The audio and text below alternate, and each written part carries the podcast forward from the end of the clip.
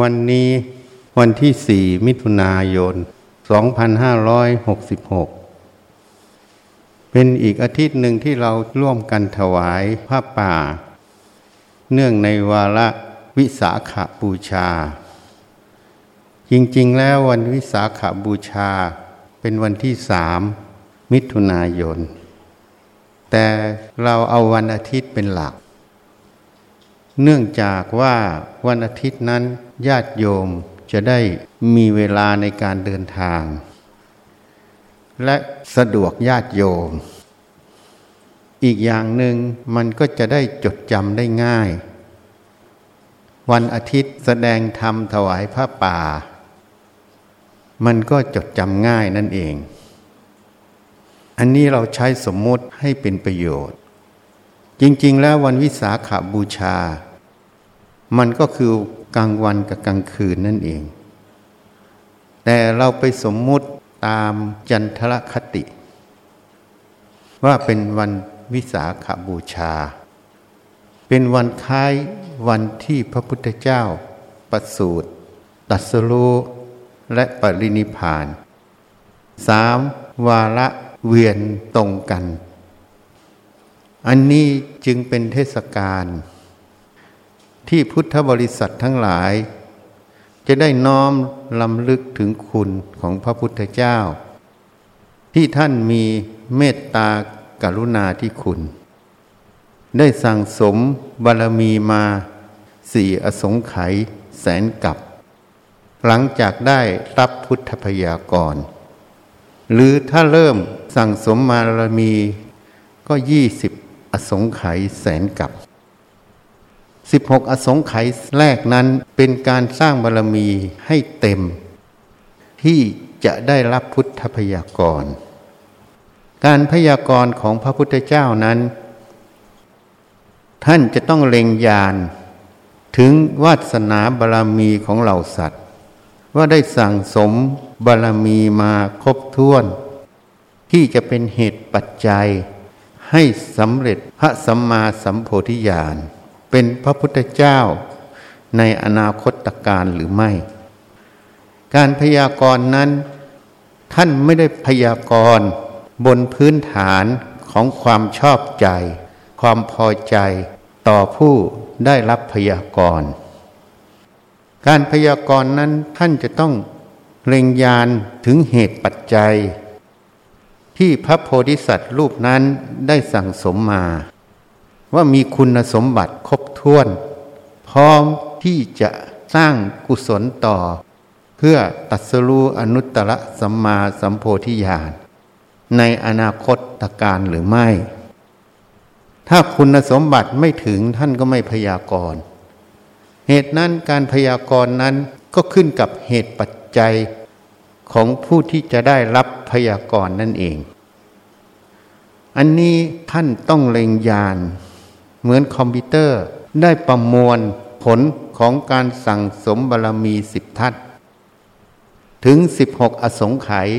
ว่าบารรมีนั้นเต็มพอที่จะได้รับพุทธพยากรหรือไม่นี่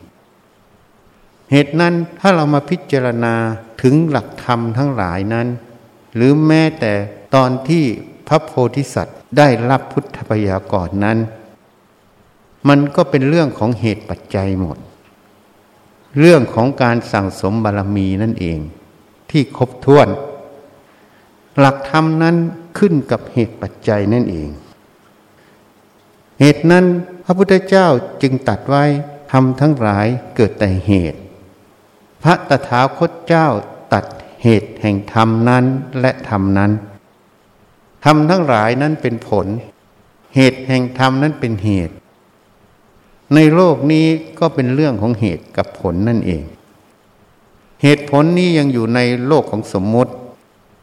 ยังไม่ได้อยู่ในนิพพาน แต่โลกสมมุตินั้นก็เป็นเหตุปัจจัยให้เราสั่งสมบารมี และใช้สติปัญญาพิจารณา ให้เห็นแจ้งความจริง จนปล่อยวางอุปทาน ปล่อยวางความเห็นผิดได้ อันนี้พูดโดยโวหารโดยภาษา จริงๆแล้วการเห็นแจ้งความจริงนั้น ความไม่เห็นแจ้งความจริงก็เกิดไม่ได้นั่นเอง ก็สมมุติเรียกว่า ปล่อยวางอุปทาน เพราะเมื่อเห็นแจ้งความจริงแล้ว อุปทานยึดมั่นถือมั่น ในสิ่งที่ไม่เห็นแจ้งความจริงก็ไม่มีนั่นเอง อันนี้ให้เข้าใจ หลักปฏิบัติธรรมนั้น ผู้ปฏิบัติส่วนใหญ่ เดินตามรอยโคคำว่าเดินตามรอยโคนั้นเป็นอย่างไร การเดินตามรอยโคนั้น ก็เหมือนโคตัวหนึ่งมันออกหากินหรือหนีออกไป เจ้าของนั้นก็จะหาโคว่าไปที่ใด ก็จะดูรอยโคแล้วก็ตามรอยไป อันนี้เป็นสิ่งที่เรียกว่าตามรอยโค แต่ถ้าโคนั้นอยู่ห่างจากเรามาก โคนั้นเดินทางด้วยความเร็วเท่ากับเราตามรอยโค เราก็จะเจอแค่รอยโค แต่จะไม่เจอตัวโค เหตุนั้นปัญหาทั้งหลาย เราต้องหาสาเหตุ พุทธเจ้าตัดไว้ ทำทั้งหลายเกิดแต่เหตุ เราต้องเอาผลนั้นสาวหาเหตุว่าเหตุนั้นคืออะไร ที่นี้ส่วนใหญ่เราตามรอยโค เราเอาสิ่งที่ปรากฏเป็นตัวตั้ง แล้วก็จะแก้ปัญหาตามสิ่งที่ปรากฏนั่นเอง อันนี้มันก็เลยตามรอยโคอยู่ หลักสำคัญนั้น มันมีอยู่ บางท่านก็เรียกว่าการปฏิบัติธรรมนั้น ก็ลิดใบลิดกิ่ง แล้วก็ตัดต้น แล้วมาถอนรากถอนโคน อันนี้เป็นวิธีหนึ่ง แต่อีกวิธีหนึ่ง เราไม่ลิดกิ่งลิดใบ ไม่ตัดต้น เราถอนรากถอนโคนขึ้นเลย เมื่อถอนรากถอนโคนขึ้นแล้ว กิ่งและใบมันก็เหี่ยวแห้งตายไปหมดนั่นเอง เหตุนั้นการประพฤติปฏิบัตินั้น ถ้าเราตามรอยโค เราก็เหมือนเราตามลิดใบลิดกิ่ง แล้วก็ตามลงไปตัดโคนนั่นเอง แต่ถ้าเราไม่ตามรอยโคนั้น เราก็ถอนลาดถอนโคนขึ้น ต้นไม้ก็ตายไปเอง เพราะมันขาดอาหาร ฉันใดฉันนั้น เราต้องมาพิจารณาหัวข้อทำให้ชัดเจน อริยสัจสี่นั้น มันจะประกอบด้วยคือหนึ่งคือทุกข์ ทุกข์คือความไม่สบายกายไม่สบายใจ ทุกข์ของกายก็คือความเป็นโรคความไม่สมดุลของร่างกาย ทุกข์ของใจนั้นสาเหตุเขาเรียกว่าสมุทัย สมุทัยนั้นเป็นสาเหตุแห่งทุกข์ สาเหตุแห่งทุกข์นั้น ในตำราท่านก็เขียนไว้คือตัวตัณหา ตัณหานั้นท่านก็แบ่งออกเป็นสามหนึ่งกามตัณหาความทยานอยากในกามคือหญิงชายสองภาวะตัณหา ความทยานอยากในความอยากได้อยากดีอยากมีอยากเป็น สองอย่างนี้มันอยู่ในส่วนคำว่ายินดีนั่นเอง ในส่วนของราคะนั่นเอง ตัณหาข้อที่สามที่ท่านเรียกว่า วิภาวะตัณหา ความไม่อยากได้ ไม่อยากดี ไม่อยากมีไม่อยากเป็น สภาวะมันมีอยู่ไม่อยากให้มันมี ก็เรียกว่า วิภาวะตัณหา ตัวนี้ก็อยู่ในตัวยินร้ายนั่นเอง อยู่ในตัวโทสะนั่นเอง ตัณหานั้นมันเป็นเหมือนสิ่งที่ปรากฏให้เราเห็น ถ้าเทียบก็เหมือนรูปธรรม รูปธรรมนั้นเราสามารถเห็นด้วยตาได้ แต่นามธรรมนั้นเราไม่สามารถเห็นด้วยตาได้ อันนี้ตาเนื้อนะ ไม่ใช่ตาสติปัญญาหรือตาทิพย์ อันนี้ก็ให้เข้าใจให้ถูก เหตุนั้น ความประพฤติทางกาย หรือกายกิริยาที่เกิดขึ้นนั้น หรือวาจาที่เกิดขึ้นนั้น เราก็รู้ก็เห็นได้ชัดเจน แต่กายกิริยาและวาจานั้น มันมาจากมโนนั่นเอง คือความคิดนึก ความคิดนึกนั้นเราไม่สามารถเห็นได้ เราก็อาศัย กายกริยาที่ออกมานั้น สาวเข้าไปถึงตัวคิดนึกในจิตนั่นเอง อันนี้สำหรับทั่วไป แต่สำหรับผู้ที่ได้เจโตปริยญาณท่านสามารถกำหนดจิตรู้ถึงวาลจิตของผู้อื่นได้ อันนี้มันอีกอย่างหนึง่ง แต่สำหรับคนทั่วไปนั้น การจะรู้จิต รู้ความเห็น รู้ความคิด ของฝ่ายตรงกันข้ามของผู้อื่นนั่นเอง ก็อาศัยการแสดงออกทางกายวาจาของผู้นั้น แล้วสาวเข้าไปหาเหตุ คือความคิดความเห็น หรือเจตนาของผู้นั้นนั่นเอง ยกตัวอย่างง่ายๆ อย่างเราถามนกแก้วอะ แก้วจ๋าแก้วจ๋ากินข้าวกับอะไร นกแก้วมันก็จะตอบเราว่า แก้วจ๋าแก้วจ๋า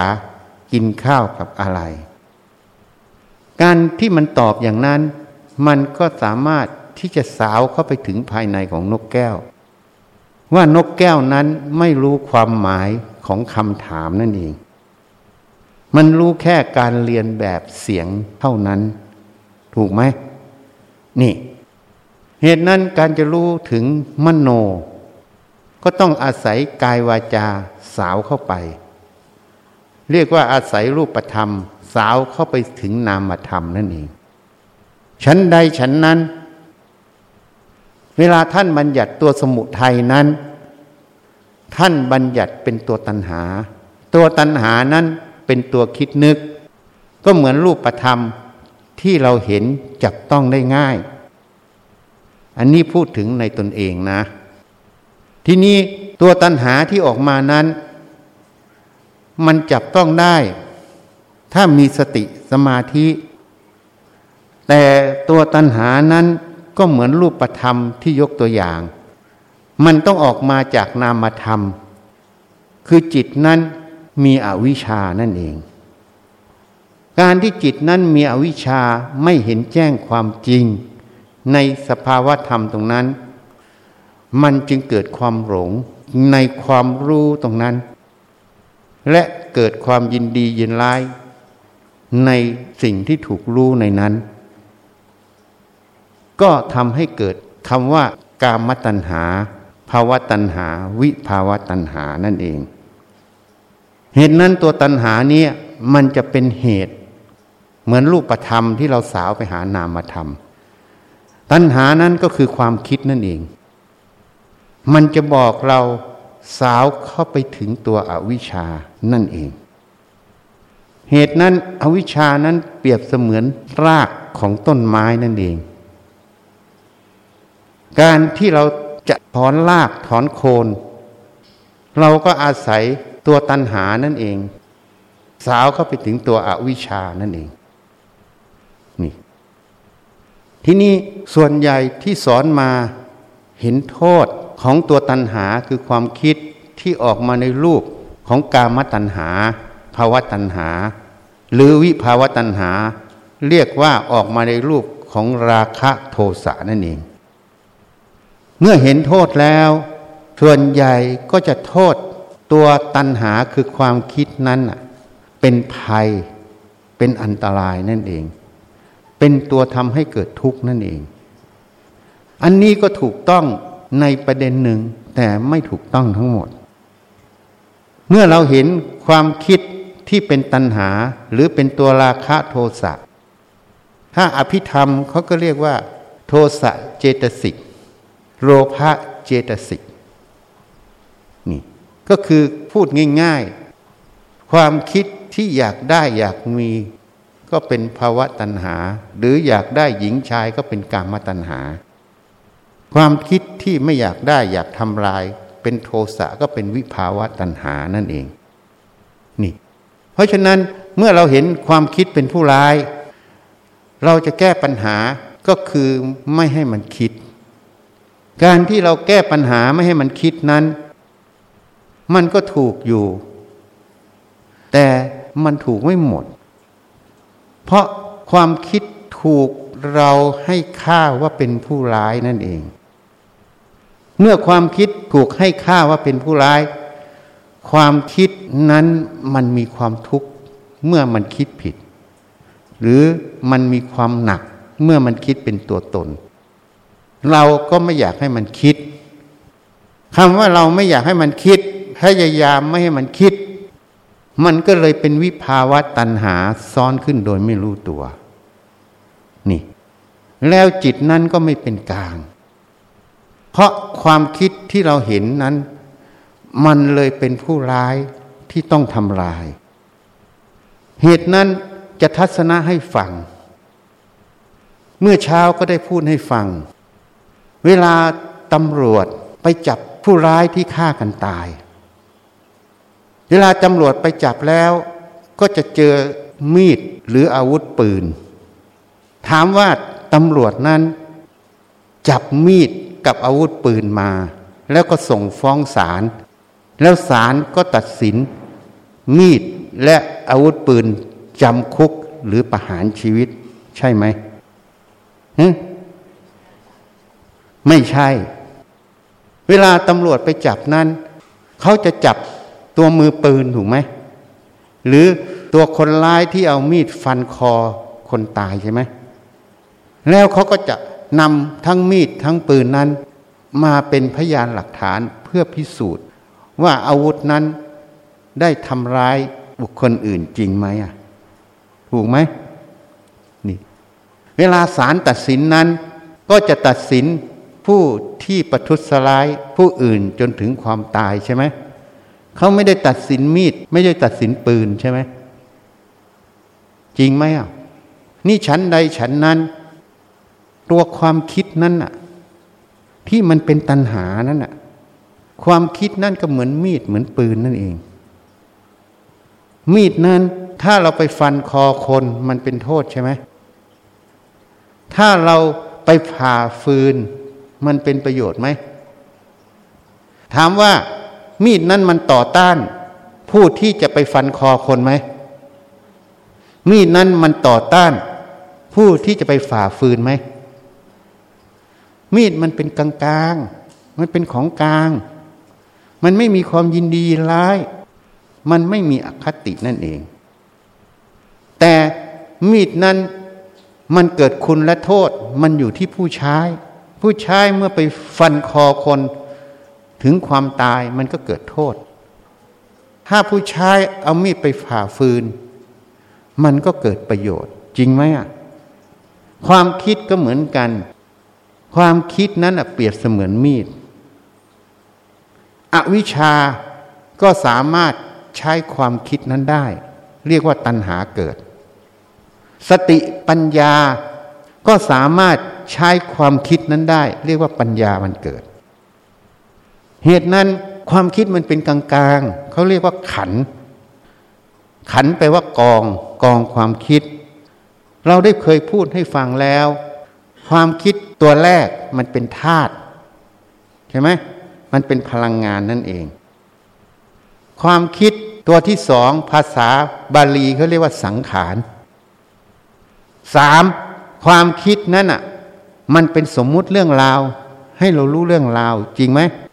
มันความคิดนั้นก็คือตัวสมมุตินั่นเองสี่ความคิดนั้นถ้าอาวิชชาใช้ ความคิดนั้นจึงเป็นตัวทยานอยาก ความคิดนั้นจึงเป็นตัวตัณหา เป็นตัวกิเลสใช่ไหมห้าความคิดนั้นเมื่อสติปัญญาใช้ ความคิดนั้นก็เป็นฝ่ายปัญญานั่นเอง เรียกว่าเป็นตัวพิจารณา นี่ เหตุนั้นความคิดเนี่ยมันเป็นกลางๆพอเราเห็นความคิดที่มันเป็นตัณหา แล้วมันทำให้เกิดโทษทำให้เกิดทุกข์ในใจ เราก็จะไม่ให้มันคิดถูกไหมคำว่าเราไม่ให้มันคิด เราก็เลยเท่ากับตีตาว่าความคิดนั้นเป็นผู้ร้าย เหมือนมีดเป็นผู้ร้ายตำรวจต้องจับมีด แล้วก็ส่งฟ้องศาลศาลต้องตัดสินมีดนั้นให้จำคุก หรือประหารชีวิตคือไปหลอมทิ้ง จริงไหม ถ้าศาลทำอย่างนั้นถามว่า ความสงบเรียบร้อยของบ้านเมืองจะเกิดไหม ไม่เกิด เพราะว่าผู้ร้ายยังอยู่ใช่ไหมก็ยังไปทำกับผู้อื่นต่อได้ จริงไหม เหตุนั้นความคิดเนี่ยเหมือนมีดเป็นตัวกลางๆ เราไปให้ค่าว่ามันเป็นผู้ร้าย จิตที่ให้ค่าไม่ตรงความจริงของมัน นั่นเราเรียกว่ามิจฉาทิฏฐิ เรียกว่าอาวิชามันเกิดนั่นเอง อันนี้เป็นอวิชชาลักษณะหนึ่งนะนี่ความคิดที่เกิดจากความไม่มีสติปัญญาเห็นแจ้งความจริงของธาตุของขัน อย่างเช่นผู้หญิงไม่เห็นผู้หญิงนั้นมีความสกปรกมีความเน่าเปื่อย มีความเสื่อมสลายไปเมื่อตาย หรือผู้หญิงไม่เห็นผู้ชาย มีความสกปรกมีความเน่าเปื่อย มีความเสื่อมสลาย ความไม่เห็นตรงนี้ เห็นแต่ว่าสวยงามอย่างเดียว ความไม่เห็นในอีกมุมหนึ่งก็เรียกว่าอาวิชามันเกิด นั่นเองนี่ ทีนี้ความไม่เห็นว่ารูปเนี้ยมันเป็นธาตุความรู้ความคิดเนื่องจากรูปนี้ก็เป็นธาตุเรียกว่ารูปกับนามนั่นเอง รูปนามนี้เป็นธาตุแต่เห็นเป็นสมมุติสัตว์บุคคล และมีกฎเกณฑ์ สิ่งที่น่าพอใจก็ยินดี สิ่งที่ไม่น่าพอใจก็ยินร้าย เมื่อหลงไปตามกฎเกณฑ์ตรงนี้ ไม่เห็นความจริงว่ามันเป็นธาตุมันไม่มีอะไรเลย ไม่ว่าน้ายินดีน้ายินร้าย มันเสมอกันหมด ความไม่เห็นในประเด็นนี้ เรียกว่าอาวิชามันเกิด เมื่ออวิชามันเกิดตรงนี้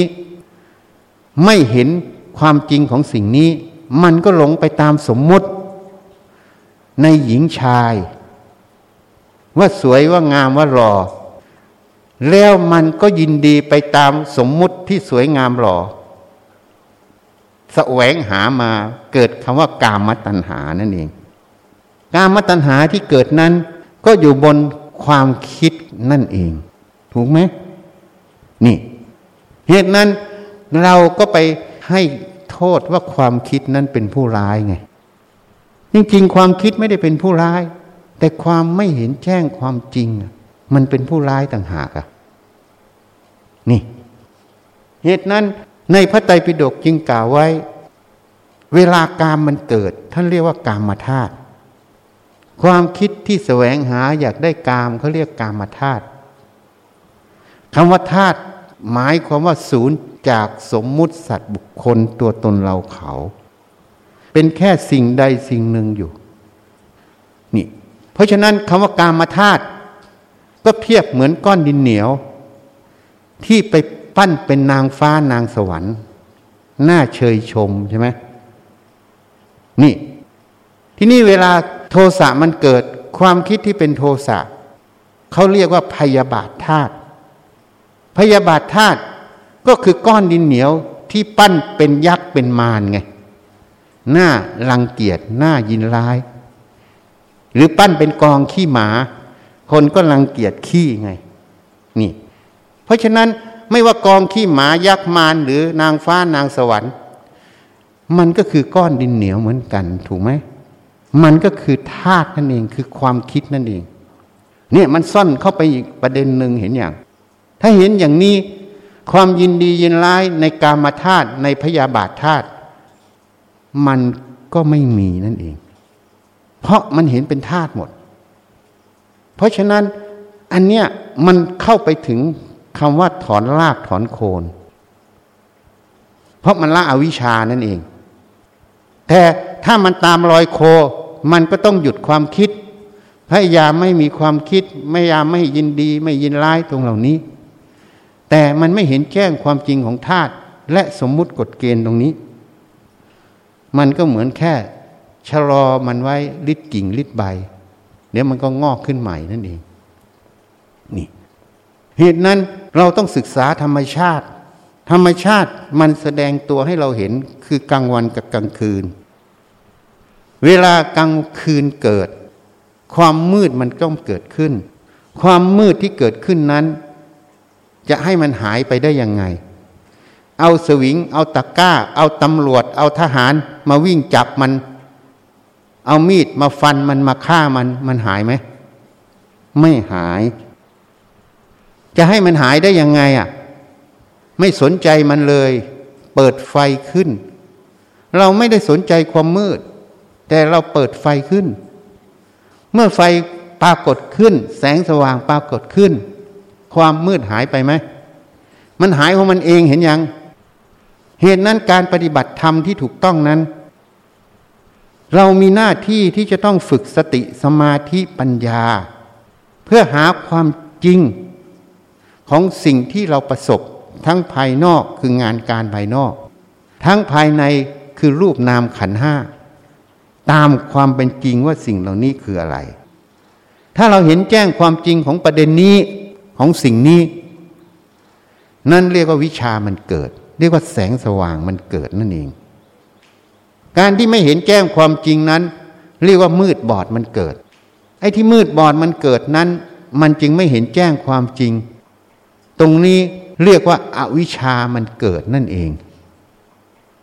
เหตุนั้นคนไปบัญญัติอวิชาเป็นจิต จิตก็ไม่ใช่อวิชชาจิตเป็นธาตุธรรมารมณ์ก็เป็นธาตุ แต่ความไม่เห็นแจ้งความจริงของธาตุขันตามความเป็นจริงตรงนั้น นั่นจึงเรียกว่าอาวิชามันเกิด การไปโทษว่าจิตนั้นเป็นอวิชชาเป็นโทษ ก็เลยเหมือนเราไปโทษว่ามีดนั้นเป็นผู้ร้ายนั่นเอง เพราะฉะนั้นกายเวทนาจิตธรรม หรือรูปเวทนาสัญญาสังขารวิญญาณ ก็เป็นธาตุนั่นเอง ความจริงมันเป็นธาตุมันไม่ใช่สัตว์ ไม่ใช่บุคคล ไม่ใช่ตัว ไม่ใช่ตน ไม่ใช่เรา ไม่ใช่เขา การที่เราหลงไปตามสมมุติเป็นสัตว์บุคคลตัวตนเราเขา ไม่เห็นความเป็นธาตุนั่นเรียกว่าอาวิชามันเกิดนั่นเอง เหตุนั้นอวิชาไม่ใช่จิต จิตไม่ใช่อวิชชาจิตก็เป็นธรรมชาติอันหนึ่งที่มีหน้าที่รู้ แต่ความไม่เห็นแจ้งความจริงในความรู้ และสมมุติ ที่มันเกิดขึ้นตามความเป็นจริง นั่นจึงเรียกว่าอาวิชามันเกิดนั่นเอง เหตุนั้นที่ไปสอนกันละจิตผู้รู้อวิชชาดับจึงเป็นความเห็นผิดนั่นเอง เป็นการสอนกันผิดผิดจิตไม่ต้องละ จิตมันรู้มันมีหน้าที่รู้ เราสมมุติว่าเรานั้น มีหน้าที่ต้องเจริญสติสมาธิปัญญา พิจารณาให้เห็นแจ้งความจริง ของสภาวธรรมตรงนั้นตามความเป็นจริง นั่นเรียกว่าแสงสว่างมันเกิด เมื่อแสงสว่างเกิดความมืดขณะนั้นมีไหม ไม่มีก็เลยสมมุติเรียกว่าละอวิชานั่นเอง อันนี้กำลังจะแนะนำวิธีถอนรากถอนโคนเราไม่ริดกิ่งไม่ริดใบริดกิ่งริดใบมันก็ขึ้นใหม่ได้ เมื่อเดือนที่แล้วเห็นในเฟซเขาถ่ายรูปต้นมะม่วงที่ตัดเหลือแต่โคน แต่ยังมีลูกมะม่วงเกิดที่โคน แสดงว่ามันไม่ตายจริงใช่ไหมโคนมันก็ไม่ได้มีต้นอะไรเกิดมา แต่มันมีแต่ลูกเกิด นี่ เหตุนั้นต้องถอนรากถอนโคนคืออวิชานั่นเอง อันนี้พูดโดยสมมุติ การละอวิชานั้น ไม่ได้ไปละอะไรเลย ให้เจริญปัญญาให้สูงสุด ปัญญาท่านเปรียบว่าเหมือนแสงสว่าง ปัญญาโลกัสมิปัจโชโต ปัญญาเป็นแสงสว่างในโลก อวิชชาท่านเปรียบคือความมืดบอด คือจิตมันมืดบอด มันไม่เห็นแจ้งความจริงนั่นเอง เทียบเหมือนเวลามืด เวลามืดนั้นมันมีหิน มีมีดมีเศษแก้วอยู่ ถ้าเราเดินในความมืด เราก็มีโอกาสจะไปเหยียบหินเหยียบเศษแก้วเหยียบมีดจริงไหม อันนั้นเรียกว่ามืดบอด ที่นี่ถ้ามันมีแสงสว่างเกิดขึ้น เราเห็นสิ่งเหล่านี้หมด เราสามารถเดินหลีกเลี่ยงไม่ไปเหยียบมันได้ไหม อันเนี้ยเรียกว่าปัญญามันเกิด การที่ไม่เห็นแจ้งความจริงของ รูปนามขันห้าของธาตุตามความเป็นจริง นั่นก็เหมือนจิตมันมืดบอด นั่นแหละคืออวิชามันเกิด การเห็นแจ้งความจริงสิ่งเหล่านี้ทั้งหมด นั่นเราเรียกว่า ปัญญามันเกิด วิชามันเกิดนั่นเอง นี่ให้เข้าใจให้ถูกต้อง เพราะฉะนั้นที่สอนกันต้องสู้กิเลสต้องฆ่ากิเลสต้องเอาชนะกิเลสมันเลยเป็นคำสอนที่ผิดหมด เพราะเป็นคำสอนที่ตามรอยโคหมด แต่ไม่เคยเจอตัวโคไง มันมีซ่อนเล่นอยู่ ในพระไตรปิฎกจึงเขียนไว้ว่าอาวิชชาธาตุไง ธรรมชาติที่รู้และไม่เห็นแจ้งความจริงของตนเอง ธรรมชาตินั้นเรียกว่าอาวิชชาธาตุในอวิชชาธาตุก็ไม่ใช่ของเราไม่ใช่ตัวเราอีกเห็นอย่าง แม้แต่ในความรู้มันจะสำคัญตนว่าเป็นตัวเราของเรา ความรู้ที่สำคัญเป็นตัวเราเป็นของเราก็ไม่ใช่ของเราอีก ไม่ใช่ตัวเราอีก เพราะมันเป็นธาตุนั่นเอง แต่ด้วยสติปัญญาที่ไม่เห็นแจ้งความจริงตรงนี้และความไม่แยบคาย มันจึงหลงไปตามอวิชชาที่ปรากฏ หรือถ้าราคะโทสะปรากฏ มันก็หลงไปตามราคะโทสะที่มันปรากฏนั่นเอง นี่ความหลงมันอยู่ตรงนี้ ความไม่เห็นแจ้งความจริงนั้นเป็นอวิชชาจึงเป็นพ่อแม่ของโมหะคือความหลง แต่ในอภิธรรมนั้น ท่านเขียนอวิชชาคือโมหะเจตสิก อันนี้เป็นทางอ้อม เป็นตัวที่บอกว่า รูปเนี้ยกายเนี้ย ที่แสดงกิริยาอย่างเนี้ยมันเกิดจากจิตที่มีความคิดความเห็นอย่างนี้ แต่มันไม่ใช่ตัวจิต มันเป็นผลต่อเนื่อง เพราะฉะนั้นอวิชชาจึงเป็นเหมือนพ่อแม่ของโมหะ โมหะจึงเป็นเหมือนพ่อแม่ของราคะโทสะอันเนี้ยมันมีแยบคายที่ลึกเกลี่ยมกันอยู่นิดนึงอภิธรรมยังหยาบเพราะเขาไม่สามารถอธิบายได้ เขาเลยเขียนแค่อวิชชาเป็นโมหะเจตสิกแต่จริง ๆ แล้วอวิชชามันทำให้โมหะเจตสิกเกิดต่างหาก เข้าใจไหม เพราะฉะนั้นถ้าเราเข้าใจประเด็นนี้ การปฏิบัติธรรมจึงง่าย การบรรลุธรรมจึงไม่ใช่เรื่องยาก ที่มันยากที่มันไม่ง่าย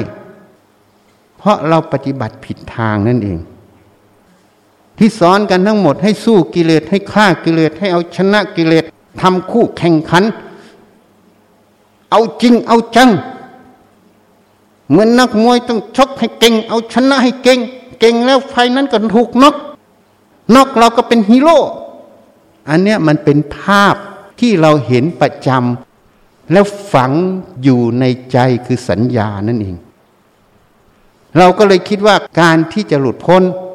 ก็ต้องเอาชนะแบบนี้ถูกไหมแต่การเอาชนะแบบนี้ เราเห็นไหมว่านักมวยอะ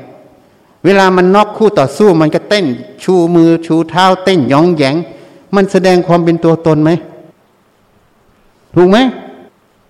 เพราะนั้นยังมีคู่แข่งขันกัน ยังมีการเอาชนะกัน มันยังมีเรามีเขาอยู่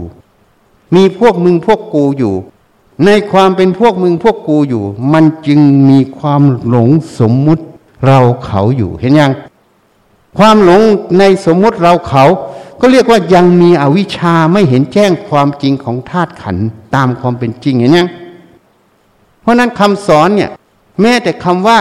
เอาชนะกิเลสสู้กิเลส ฟังหยาบๆเหมือนถูก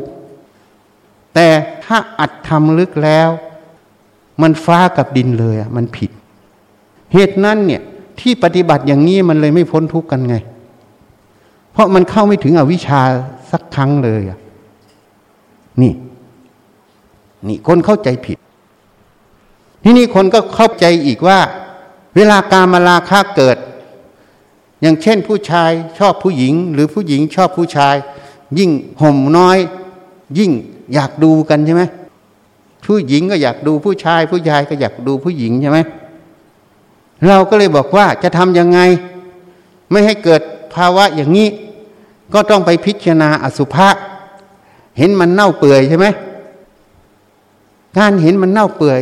มันก็เป็นความจริงอีกมุมหนึ่งที่เห็นว่ากายเนี่ยที่ว่าสวยงามมันก็มีมุมที่ไม่สวยงามจริงไหมตอนที่มันตายเน่าเปื่อยใช่ไหมขึ้นอืดขึ้นพองใช่ไหม เพราะเราเห็นว่าราคะมันเกิดจากสวยงาม เราก็พิจารณาอสุภะไปแก้มัน มันก็แก้ได้ แต่มันไม่ทั้งหมด เพราะมันยังเข้าไม่ถึงตัวของราคะ ตัวราคะมันเกิดได้อย่างไรอะ มันก็เกิดจากตัวโมหะ คือหลงสวย หลงไม่สวยใช่ไหมพอหลงไม่สวยก็เกิดโทสะใช่ไหม เห็นผู้หญิงเนี่ยหน้าตาขี้เหร่มากก็ไม่อยากดูยินร้ายใช่ไหมเห็นหน้าตาผู้หญิงนี่สวยงามผิวพรรณเนือนก็อยากดูใช่ไหมเป็นราคะเกิดเห็นยังเพราะฉะนั้นราคะโทสะมันเกิดจากความหลงในผิวพรรณตรงนั้น มันเรียกว่าโมหะมันเกิด แต่ตัวโมหะตัวเนี้ยมันยังไม่ถึงตัวอวิชชา ในความผิวพรรณสวยงามไม่สวยงามเนี่ย มันยังมีตัวที่ลึกกว่านั้นอีก ตัวที่ลึกกว่านั้นคืออะไร คือสมมุติกฎเกณฑ์ ว่าหน้าตาผิวพรรณอย่างเงี้ยเราชอบ หน้าตาผิวพรรณอย่างเงี้ยไม่ชอบ มันเกิดจากการเรียนรู้มาในอดีต ไม่รู้กี่ภพกี่ชาติ เอาแค่กามาลาคะให้ดูเนี่ย แต่ก่อนอยู่ถ้ำยายปิก เราก็เห็นกิ้งกือตัวเท่ากับนิ้วโป้เนี่ยเห็นประจำสองตัวมันก็จุบกันน่ะ มันก็มีกระเปาะใส่กันน่ะเนี่ยคือมันสมสู่กันนั่นเอง ดูสุนัขเดือนเก้ามันก็ไปจุบกับผู้หญิงไงก้นมันก็ติดกันอยู่อย่างนั้นใช่ไหมดูนกบางทีก็เห็นมันจุกจิกจุกจิกกันใช่สองตัวแล้วมันก็ขึ้นขี่กันใช่ไหมอันนี้ไม่ได้ อยากจะดูเรื่องพวกนี้นะ อย่าเข้าใจผิด มันเห็นของมันเอง เออ แต่เห็นแล้ว เราไม่ได้มาคิดแบบลามก เหมือนญาติโยมทั้งหลายที่อยู่เนี่ยญาติโยมที่อยู่ทั้งหลายเหล่านี้พออาจารย์พูด ก็คิดแบบลามกไงรู้ไหมแต่เราไม่ได้คิดอย่างนั้น เราเห็นเนี่ย เราเอามาสอนตนเอง เอามาพิจารณา ว่าสัตว์โลกเนี่ย มันสมสู่กัน มันยินดีในราคะอยู่ เมื่อมันเกิดเป็นสัตว์มันก็ยินดีในสมสู่พอมันเกิดเป็นมนุษย์ มันก็ยินดีในสมสู่เพราะสมมุติกฎเกณฑ์ตัวเนี้ยมันถ่ายทอดมาฝังลึก ในจิตใต้สำนึกนั่นเอง ถ้าพูดแบบชาวโลกไม่พูดภาษาพระนะ พูดภาษาการแพทย์หน่อย ถูกไหมมันถูกฝังอยู่ในจิตใต้สำนึก นี่มันเราดูเนี่ยเพื่อให้รู้เหตุของราคะ แต่โยมดูแล้ว ชอบเรื่องสมสู่ใช่ไหมเพราะอาจารย์พูดก็เลยคิดว่าอาจารย์พูดเรื่องอย่างนี้ใต้เข็มขัดอยู่เรื่อยใช่ไหม เพราะนั้นใครคิดสกปรกโยมหรือพระ นี่ เข้าใจยัง เราคิดถึงเหตุมัน เพราะฉะนั้นสมมุติกฎเกณฑ์ตัวเนี้ยที่มันเรียนรู้มาประจำเป็นนิสัยขึ้น เนี่ยเขาจึงเรียกว่าอนุสัย ราคะจึงเป็นอนุสัยตัวหนึ่งไง ก็คือความเคยชินในสมมุติกฎเกณฑ์ตัวเนี้ยพอเห็นปั๊บก็เหมือนโปรแกรมคอมพิวเตอร์ มันจะทำงานอัตโนมัติทันทีเพราะมันเร็วมาก มันเป็นกฎเกณฑ์อยู่ในธาตุขันตรงนั้น อยู่ในความจำความรู้ตรงนั้นนั่นเองนี่เรียกว่าอนุสัย เพราะนั้นการละอนุสัยก็ต้องละโดยไม่หลงสมมุติกฎเกณฑ์ตรงนี้ไง แล้วก็ต้องเห็นความจริง ว่าสิ่งทั้งหลายมันเป็นธาตุไอ้ที่สวยงามมันก็เป็นกฎเกณฑ์ที่ให้ค่ามันว่า ผิวพรรณอย่างนี้สวยงามน่ายินดีใช่ไหม ผิวพรรณอย่างนี้ไม่สวยงามน่ายินร้าย ก็น่ารังเกียจใช่ไหมพวกนี้เป็นกฎเกณฑ์ เพราะฉะนั้นราคาโทสะที่เราพิจารณาอสุภะเนี่ยมันแค่ข้างนอกเพื่อสงบระงับ แต่จริง ๆแล้วมันต้องเข้าถึงตัวสมมุติกฎเกณฑ์ตัวนี้คือตัวสัญญานั่นเอง นี่เหตุนั้นพระส่วนใหญ่เวลาพิจารณาอสุภาพผ่าน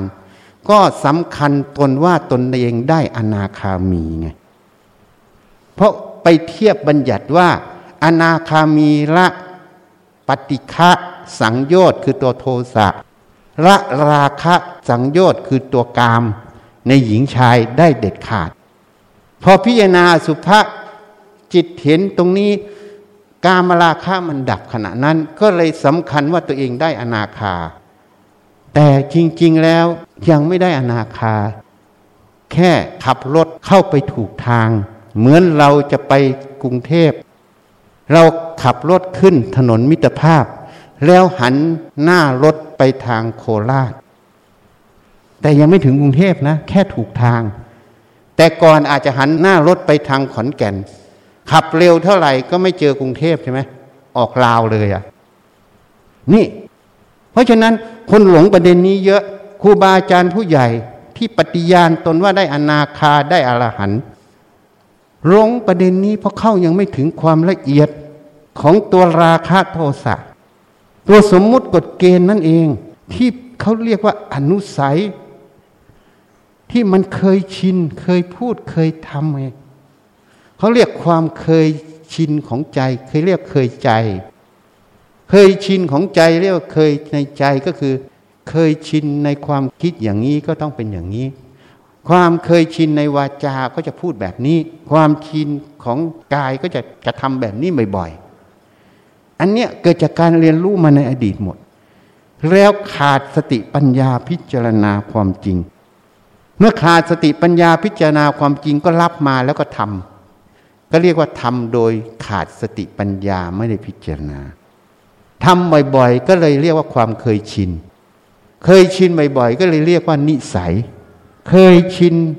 บ่อยๆ จากนิสัยก็เรียกว่าสันดาน สันดานไม่ใช่คำหยาบ เป็นแค่ปริมาณความเคยชิน เข้าใจยัง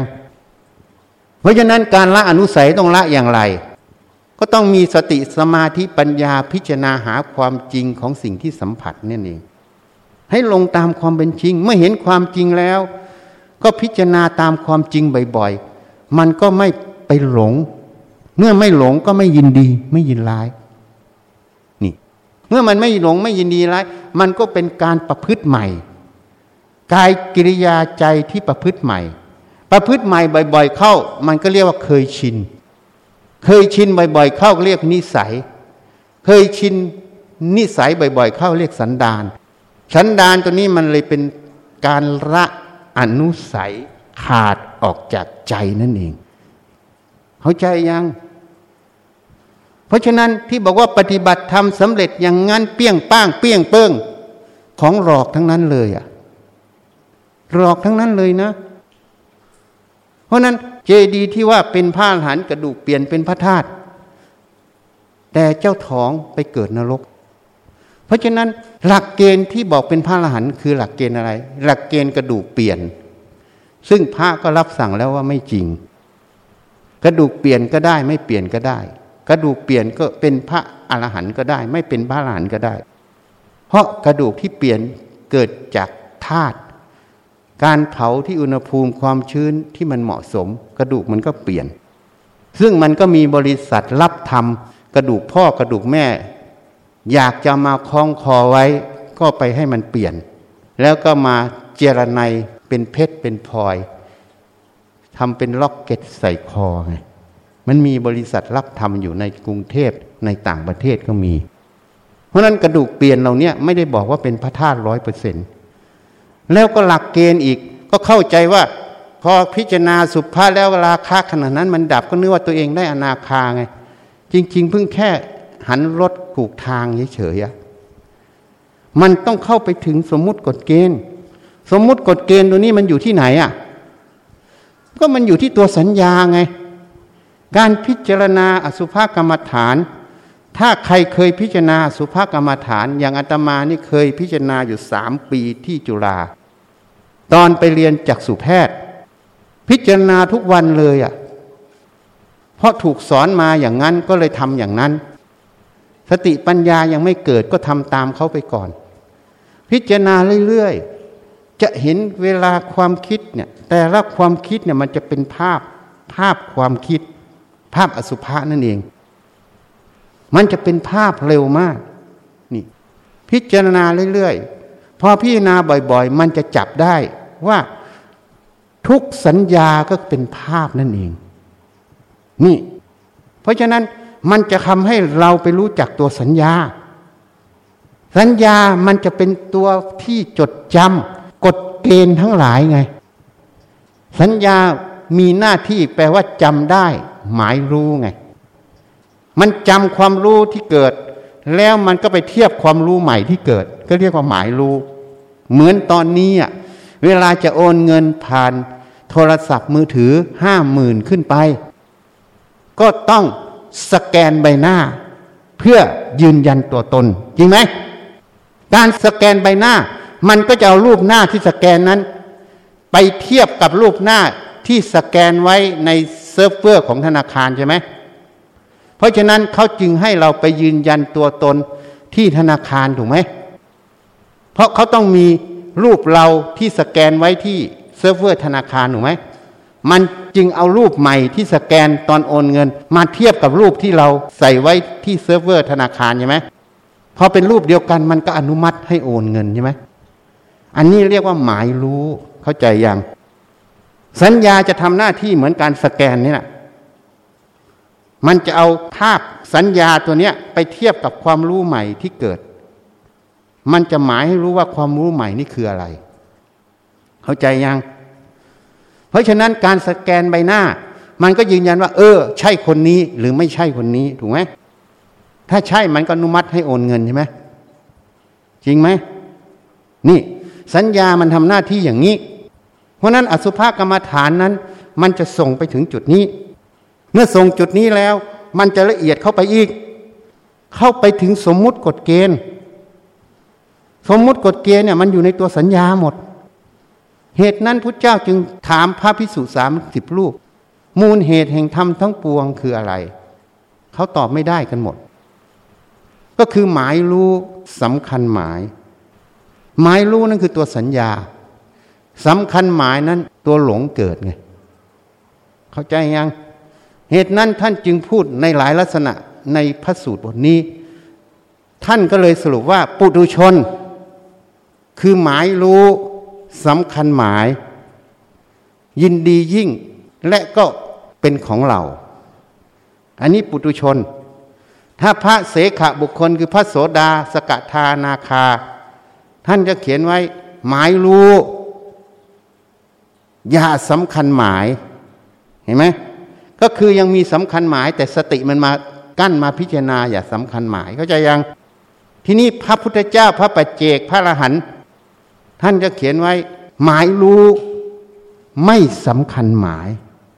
เพราะฉะนั้นพระพุทธเจ้าพระปัจเจกพระอรหันต์นี้ ท่านมีสัญญา แต่ท่านไม่หลงสัญญาคือไม่สำคัญหมายไปตามสัญญา ก็คือไม่หลงตามสมมุติกฎเกณฑ์ตัวนี้นั่นเอง เข้าใจยังทีนี้สิ่งทั้งหลายเกิดจากสมมุติกฎเกณฑ์หมด ราคะโทสะเกิดจากสมมุติกฎเกณฑ์หมด เรียกว่าหลงสมมุตินั่นเองมันสติปัญญาตรงนี้จะต้องใครควรพิจารณาให้เท่าทันในความรู้ ให้แยกสมมุติปรมัตออกจากกัน มันก็จะแยกสมมุติกฎเกณฑ์ออกไม่หลงนั่นเอง นี่ มันจึงจะละราคะโทสะได้เด็ดขาด เพราะนั้นสเต็ปนี้ครูบาอาจารย์ปฏิบัติไม่ถึง แค่อสุภาดับก็สำคัญหมายว่าตัวเองได้อนาคาพอสำคัญหมายตัวเองได้อนาคา ก็เลยหลงว่าตัวเองได้อนาคาพอประกาศให้ลูกศิษย์รู้ก็เลยอวดอุตริมนุษยธรรมไม่มีในตน ปรับอาบัติปาราชิกโดยไม่รู้ตัว เพราะไม่ได้อนาคาจริง เข้าใจยัง แต่ตรงนี้พูดโดยไม่รู้จริง ไม่ได้มีเจตนา จะอ้วอวดจริง แต่พูดด้วยความไม่รู้ เพราะหลงว่าตัวเองสำเร็จ นี่มันเป็นกับดัก มันมีอยู่ตรงนี้ เพราะฉะนั้นความละเอียดของอสุภกรรมฐานต้องต่อไปอีกพอผ่านอสุภกรรมฐานจุดนี้ไปแล้วไม่ใช่เรื่องใหญ่ เรื่องที่ลึกเข้าไปอีกคือเรื่องสมมุติกฎเกณฑ์ เรื่องของสัญญานั่นเอง นี่ มันต้องเข้าไปตรงนี้อีก เพราะสัญญาเป็นมูลเหตุแห่งธรรมทั้งปวง ถ้าเข้าไปถึงกฎเกณฑ์เนี่ยมันละเอียดมาก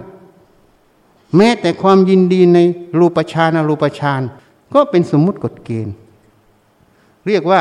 รูปราคะอรูปราคะสังโยชน์นั่นเอง ซึ่งเป็นสังโยชน์เบื้องสูง แม้แต่ความสำคัญเป็นตัวเราเป็นของเรา ก็เป็นสมมุติกฎเกณฑ์หมด นี่ต้องปฏิบัติต้องพิจารณาบ่อยเข้าบ่อยเข้า ซ้ำแล้วซ้ำเล่า เปลี่ยนอนุสัยเป็นนิสัยใหม่นั่นเอง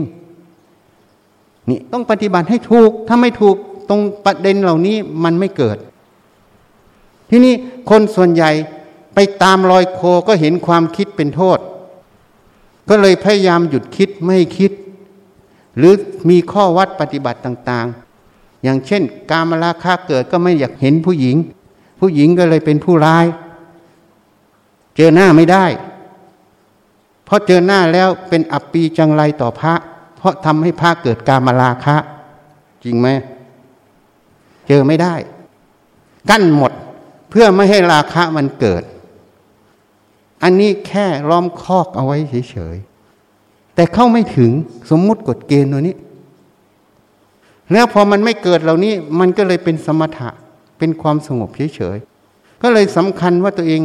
หลุดพ้นได้นั่นได้นี่อะแต่จริง ๆ ปัญญายังไม่ได้เกิดเลย ยังไม่ถึงตัวปัญญาด้วย ปัญญามันต้องเข้าไปถึงนู่นอะ สมมุติกฎเกณฑ์อะ แยกสมมุติปรมัตออกจากกันหมด นี่มันต้องถึงตรงนี้ มันจึงเรียกว่ามหาสติปัฏฐานสูตรสมบูรณ์นั่นเอง เนี่ยเมื่อมันไม่ถึงประเด็นนี้ มันก็เลยมีการพยากรณ์พระโสดาสกิทาอรหันเทียมเต็มบ้านเต็มเมือง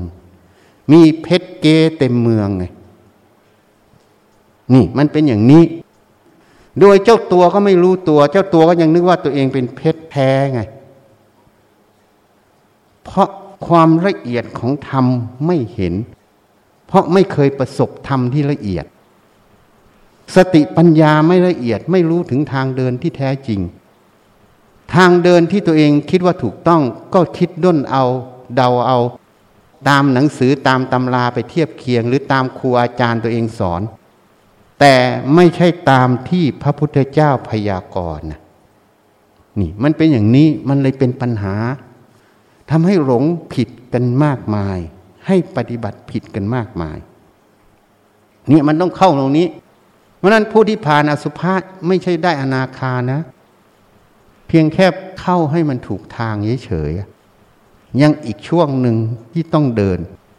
เหมือนรถที่หันหน้าไปทางโคราช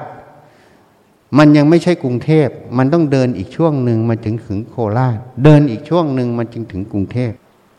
แค่หันหน้าตรงเฉยๆนี่ ตรงนี้คนเข้าใจผิดเยอะ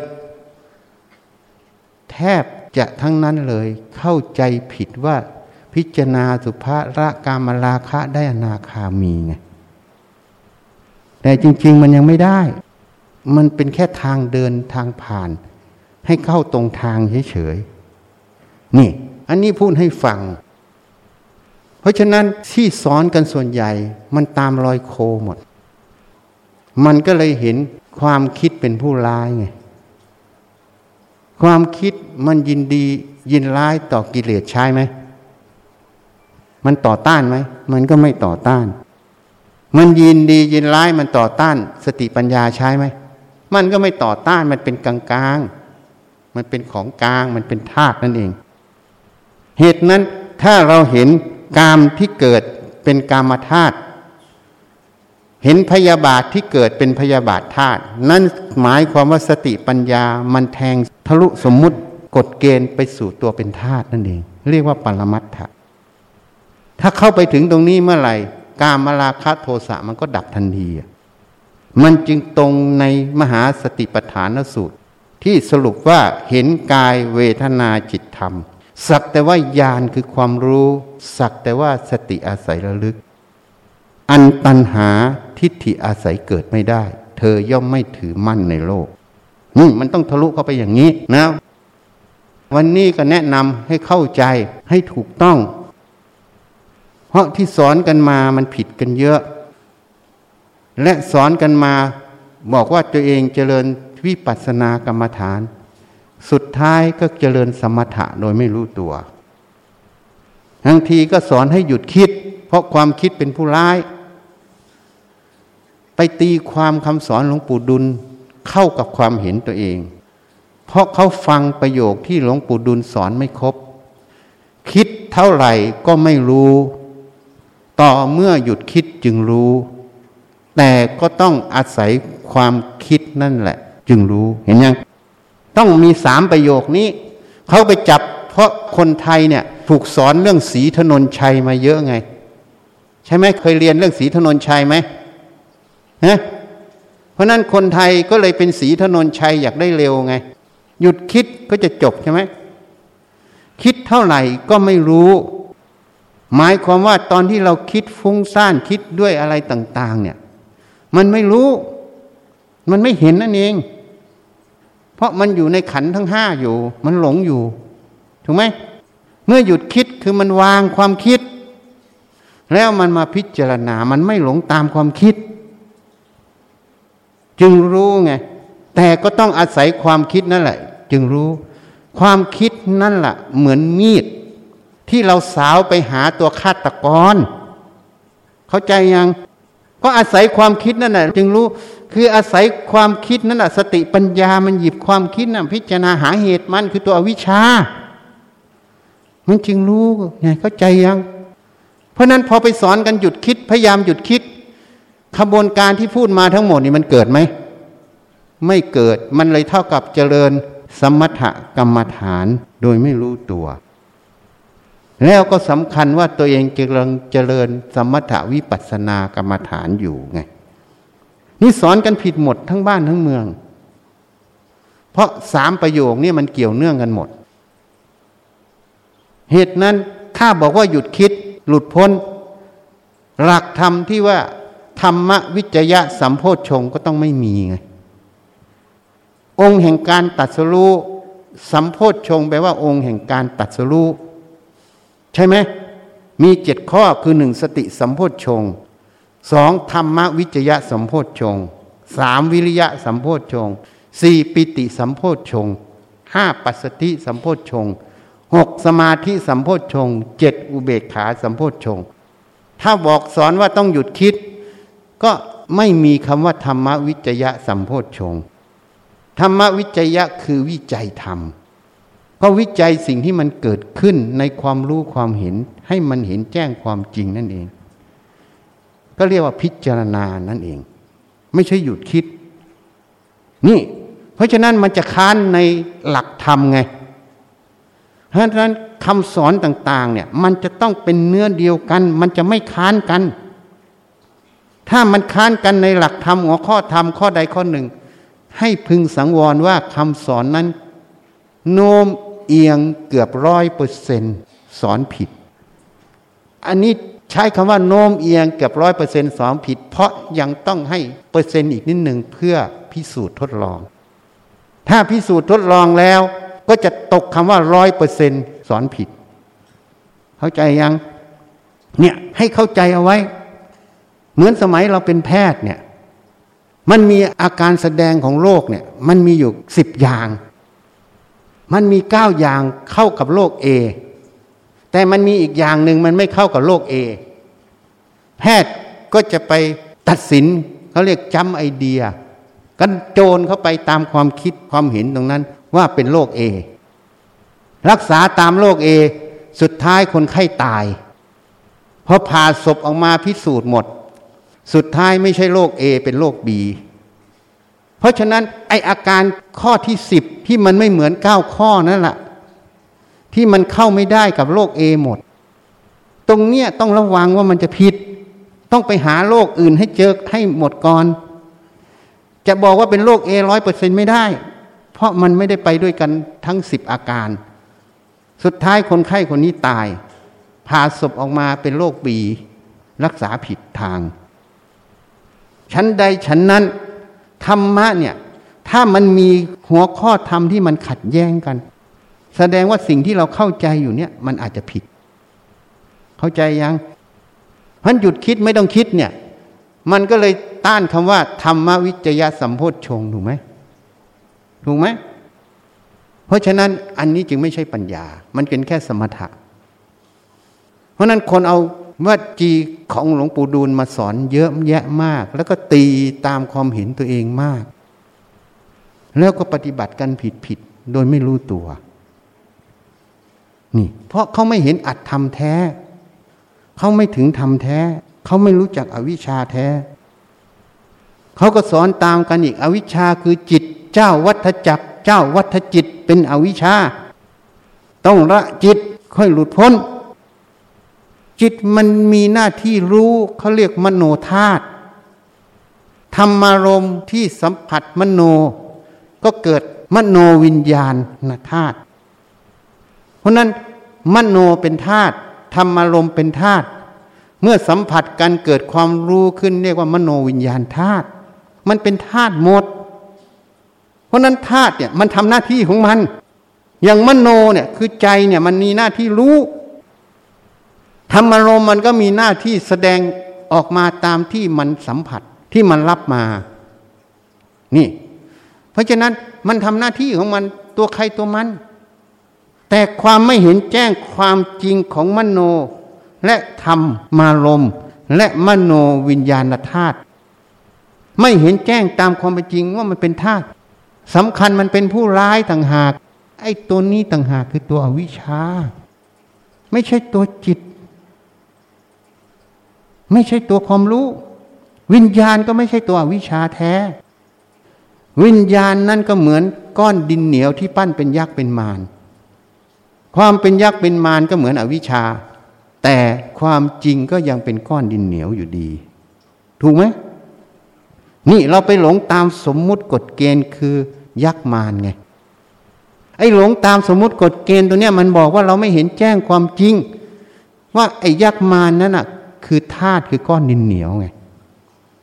เพราะนั้นเลยไปบัญญัติว่าจิตเป็นอวิชามันก็ผิดอีก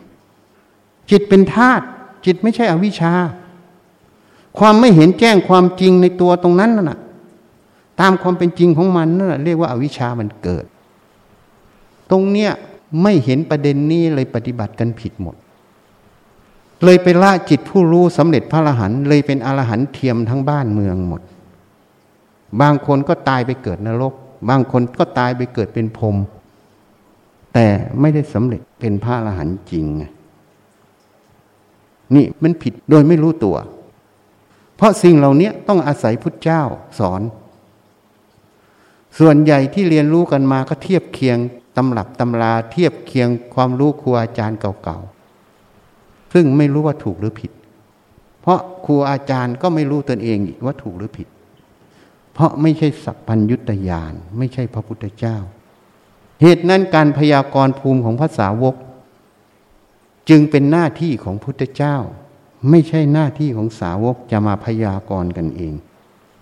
เพราะมันจะผิด เข้าใจยังนะ วันนี้ก็แนะนำพอเป็นสังเกตให้ไปขบคิดพิจารณานะ ให้เข้าถึงสมมุติปรมัตให้รู้จัก แต่ละอย่างตามความเป็นจริง ที่นี้การเจริญสติสมาธิปัญญาเจริญได้ตั้งแต่ตื่นนอนถึงลงนอน สติแปลว่าระลึก เวลาเดิน เวลาทำอะไรก็ให้ลึกตรงนั้น เวลาคิดก็มาอยู่ระลึกความคิดนะ เพราะฉะนั้นสติไม่ใช่เดินจงกรมหรือนั่งสมาธิอย่างเดียวอันนั้นเป็นแค่อิริยาบถหนึ่งในการเจริญสติสมาธิ เหตุนั้นนี้เข้าใจผิดกันหมด ว่าภาวนาต้องเดินจงกรมนั่งสมาธิ การไม่เดินจงกรมไม่นั่งสมาธิไม่ได้ภาวนา อันนี้เลยเอาอิริยาบถมาตั้งว่าภาวนา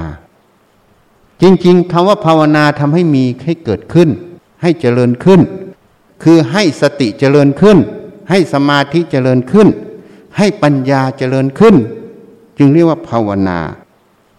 ท่านจึงแบ่งเป็นสองส่วนคือสมถะกรรมฐานหรือสมถภาวนา กับวิปัสสนากรรมฐานหรือวิปัสสนาภาวนา สมถกรรมฐานกรรมฐานคือฐานตั้งแห่งกรรม คือกรรมที่มุ่งให้จิตมันสงบ เรียกสมถกรรมฐาน กรรมที่มุ่งให้จิตมันเกิดปัญญา เรียกว่าวิปัสสนากรรมฐานคำว่าภาวนาทำให้มีขึ้น สมถะภาวนา คือการทำให้ความสงบมันมีขึ้นเกิดขึ้น เพิ่มขึ้น วิปัสสนาภาวนาคือการทำให้มีขึ้นของดวงปัญญานั่นเอง เพราะฉะนั้นสมถะวิปัสสนากรรมฐานต้องคู่กันในองค์มรรคแปดแต่ตำรามาเขียนเป็นสองส่วน แต่เวลาปฏิบัติจริงที่ถูกต้อง สมถาวิปัสนาต้องเดินคู่กันตลอด ความตั้งมั่นแห่งจิต เป็นตัวสมาธิ เวลาทำสิ่งใดให้ตั้งมั่นในตรงนั้น จนกว่างานตรงนั้นจะสำเร็จ นั่นเรียกว่าสมาธิมันเกิด ความระลึกในงานตรงนั้นเรียกว่าสติมันเกิด การไข้ควรพิจารณาเหตุผลในงานตรงนั้น เรียกว่าปัญญามันเกิด เมื่อเห็นแจ้งความจริงของเหตุผลตรงนั้นเมื่อไหร่นั่นแหละเรียกว่าปัญญาเกิด นี่ให้เข้าใจ เพราะนั้น สติสมาธิปัญญามันจึงเจริญได้ตั้งแต่ตื่นนอนถึงลงนอน มันจึงพิจารณาทั้งงานภายนอกได้ พิจารณาถึงงานภายในคือธาตุขัน แยกสมมุติปรมัตนั่นเอง นี่มันได้ทั้งสองทาง เพราะนั้นสติสมาธิปัญญาจึงต้องเจริญทุกขณะตั้งแต่ตื่นนอนถึงลงนอน ทีนี้การนั่งสมาธินั้นมันเป็นอริยบทที่ไม่ต้องทำสิ่งใด มันจึงเป็นอริยบทที่จะให้จิตมันไม่ต้องรับผิดชอบในงาน มันจึงเป็นอริยบทที่จะทำให้จิตมันนิ่งถึงความสงบได้ ลึก เพราะนั้นการทำสมาธิในท่านั่งนี้ควรทำเพื่อพักจิต แต่ไม่ใช่เพื่อหลุดพ้น เพราะปัญญาไม่เกิดมันก็ไม่หลุดพ้น เพราะนั้นความหลุดพ้นนั้นมันเกิดได้ประจำวันเมื่อสติปัญญา มันแทงทะลุตลอดในสภาวะธรรม ในสังโยชน์ตรงนั้นได้ มันไม่ได้เกิดตอนนั่งสมาธิ การนั่งสมาธินั้นเป็นการพักจิตให้จิตมีกำลัง ที่จะมาเจริญสติสมาธิปัญญาในปัจจุบัน ในชีวิตประจำวันนั่นเองต้องทำสองส่วนนี้กลมกลืนกันนะ เข้าใจไหมที่พูดเนี่ยเงี้ย เขาสอนอย่างนี้ไหมชี ไปฟังมามาหลายสำนักเขาสอนอย่างนี้ไหม เน้นสงบ เขายังไม่ถึงวิปัสสนาสมถาวิปัสสนามันต้องคู่กัน เขาเรียกมรรคสมังคี ทุกขณะที่มีสติสมาธิปัญญาทำงานร่วมกันเหมือนเชือกสามเส้น พันเกลียวเป็นเส้นเดียว นั่นแหละมันจะทำหน้าที่อย่างนั้น จึงเรียกว่ามัคสมังคี คนไปเข้าใจว่ามัคสมังคีต้องนั่งสมาธิเปี้ยงป้างไม่ใช่ ทุกขณะที่ทำสติสมาธิปัญญามันทำงานทำหน้าที่ร่วมกันอยู่ทุกขณะ เพราะนั้นมันเกิดในชีวิตประจำวัน การบรรลุธรรมบางทีก็อยู่ตอนทำงานนะมันได้ส่วนมันเห็นแจ้งความจริงตรงนั้นมันทะลุไปเลย มันเกิดได้ เพราะนั้นต้องพิจารณาให้มากอ้าว ตั้งจิตตั้งใจนะ วันนี้จะถวายพระป่าทำจิตให้เป็นกุศล ท่านจะเปิดสามโลก ญาติโยมทุกภพทุกชาติ จนถึงปัจจุบันชาตินะของเราอะนะ อุทิศได้หมดนะ ข้าพระเจ้าทั้งหลาย ขอน้อมถวาย ผ้าป่าและบริวาร เพื่อสร้างสาราปฏิบัติธรรม รวมใจสามัคคีแด่พระพุทธเจ้าทุกๆพระองค์ โดยมีสมเด็จพระพุทธเจ้าองค์ปฐมสิกขีทศพลที่หนึ่งเป็นประธาน พระปัจเจกพุทธเจ้าทุกๆพระองค์ พร้อมทั้งหมู่สงฆ์เพื่อประโยชน์และความสุข แก่ข้าพระเจ้าทั้งหลาย ขอบุญกุศลนี้ จงเป็นเหตุปัจจัย ให้ข้าพระเจ้าทั้งหลาย มีสัมมาทิฏฐิ เข้าถึงพระนิพพาน ขอต่ออายุให้ยืนยาว สุขภาพแข็งแรง โรคภัยสลายตัว หรือไม่เกิดโรคภัย ขอให้ภัยพิบัติทั้งหลายสลายตัว โดยเฉพาะภัยแล้ง ขอให้บ้านเมืองสงบ และดำเนินไปในทางที่ถูกต้อง ขอให้เศรษฐกิจของผู้ทำบุญคล่องตัว และเศรษฐกิจของประเทศฟื้นตัวโดยเร็ว ขอให้มีสติปัญญา หน้าที่การงานราบรื่น ปัญหาและอุปสรรคทั้งหลายสลายตัว ขออำนาจบุญกุศล ที่ได้ทำในครั้งนี้ขอให้กฎของอกุศลกรรมเก่าทั้งหมด สลายตัวไป ขออุทิศบุญกุศล ที่ได้ทำในครั้งนี้ แก่บิดามารดา บุตรธิดา พี่น้อง ครูอาจารย์ ญาติมิตรของข้าพเจ้าทั้งหลาย ทุกภพทุกชาติ จนถึงปัจจุบันชาติ เจ้ากรรมนายเวรทั้งหลายเท้าสักกะเทวราชพยายมราชท้าวัสวตีเทวราชท้ามหาราชทั้งสี่และบริวารราวพรมเทวดาทั้งหลายทุกชั้น นายบัญชีและบริวาร เจ้าที่เจ้าทางราพญานาคทั้งหลาย โอปาติกะทั้งหลาย สัมภเวสี เปรต จิตวิญญาณที่มีรูปและไม่มีรูปสัพพสัตว์ทั้งหลายทุกภพทุกภูมิ ขอให้มีส่วนได้รับ และอนุโมทนาในผลบุญครั้งนี้ ท่านใดมีทุกข์ ขอให้พ้นจากทุกข์ ท่านใดมีสุข ขอให้สุขยิ่งยิ่งขึ้นไป มีสัมมาทิฏฐิ เข้าถึงพระนิพพาน ขอพญายมราชลุงพุทธ โปรดเป็นพยานเทิน สาธุ เอาเตรียมกวดน้ำนะ อย่าลืมนะ พ่อแม่ญาติทุกภพทุกชาติจนถึงปัจจุบันในชาติ เจ้ากรรมนายเวรทั้งหลายอะนะ อาพร้อมกันยังข้างนอก พร้อมยังเตรียมนะ เตรียมจิตนะยะถาวาริวะหาปุราปริปุเรนติสาครังเอวเมวะอิโตทินังเปตานังอุปกปปติอิจิตังปฏิตังตุมหังคิปเมวะสมิจตุสัพเพปุเรนตุสังกปา จันโทปนาราโสยะธามณิโหติราโสยะธาวิวัชชั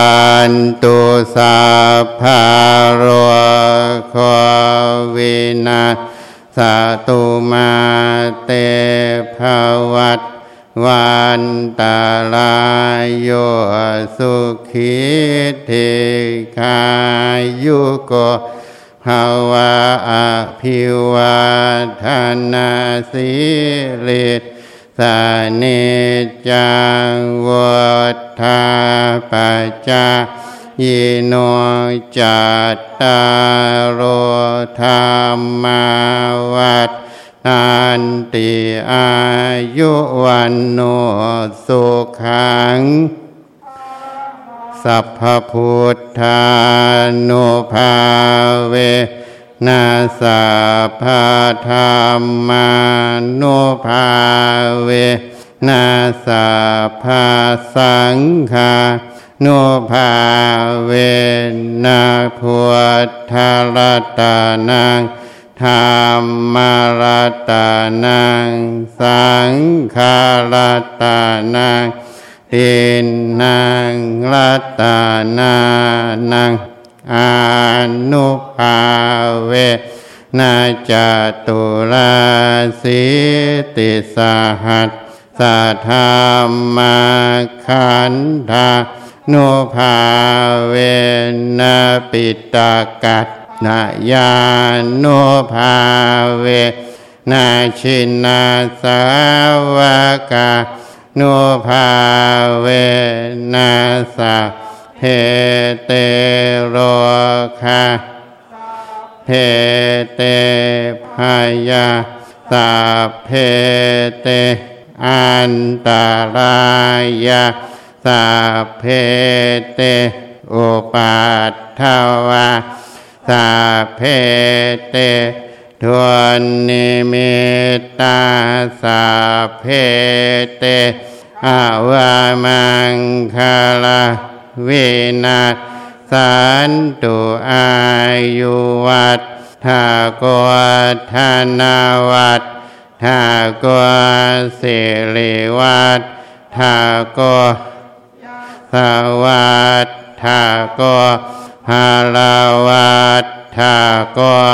วันนาวัตถากสุขาวัตถากโห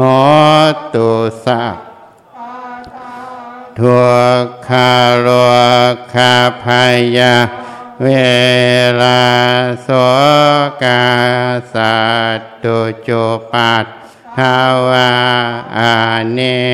กา อันตารายเปเวนะสันตุจเตชะสายชัยสิทธิทานังลาภังสอดเทภาคายาสุขังภารังเสเลอายุจาวันโน จาพอคังวัดเทจายาสาวาสัตตวาสาจาอายุจาเชวาเศษเทภาวันโตเตภาวัตโตสาหามังคารังลาขันโตสา หาเทวตาสาภาพุทธาโนภาเวนัสาภาปัจเจกพุทธาโนภาเวนัสาภาธรรมาโนภาเวนาสาภาสังฆา นภาเวนัสัทธาสดทิ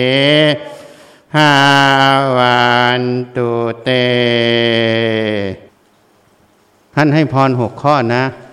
ให้ขอพระนิพพานก่อนนะ ให้เป็นเหตุปัจจัย ให้ถึงพระนิพพานในอนาคตการนะ ท่านให้หกข้อหนึ่ง สมาธิ โรคภัย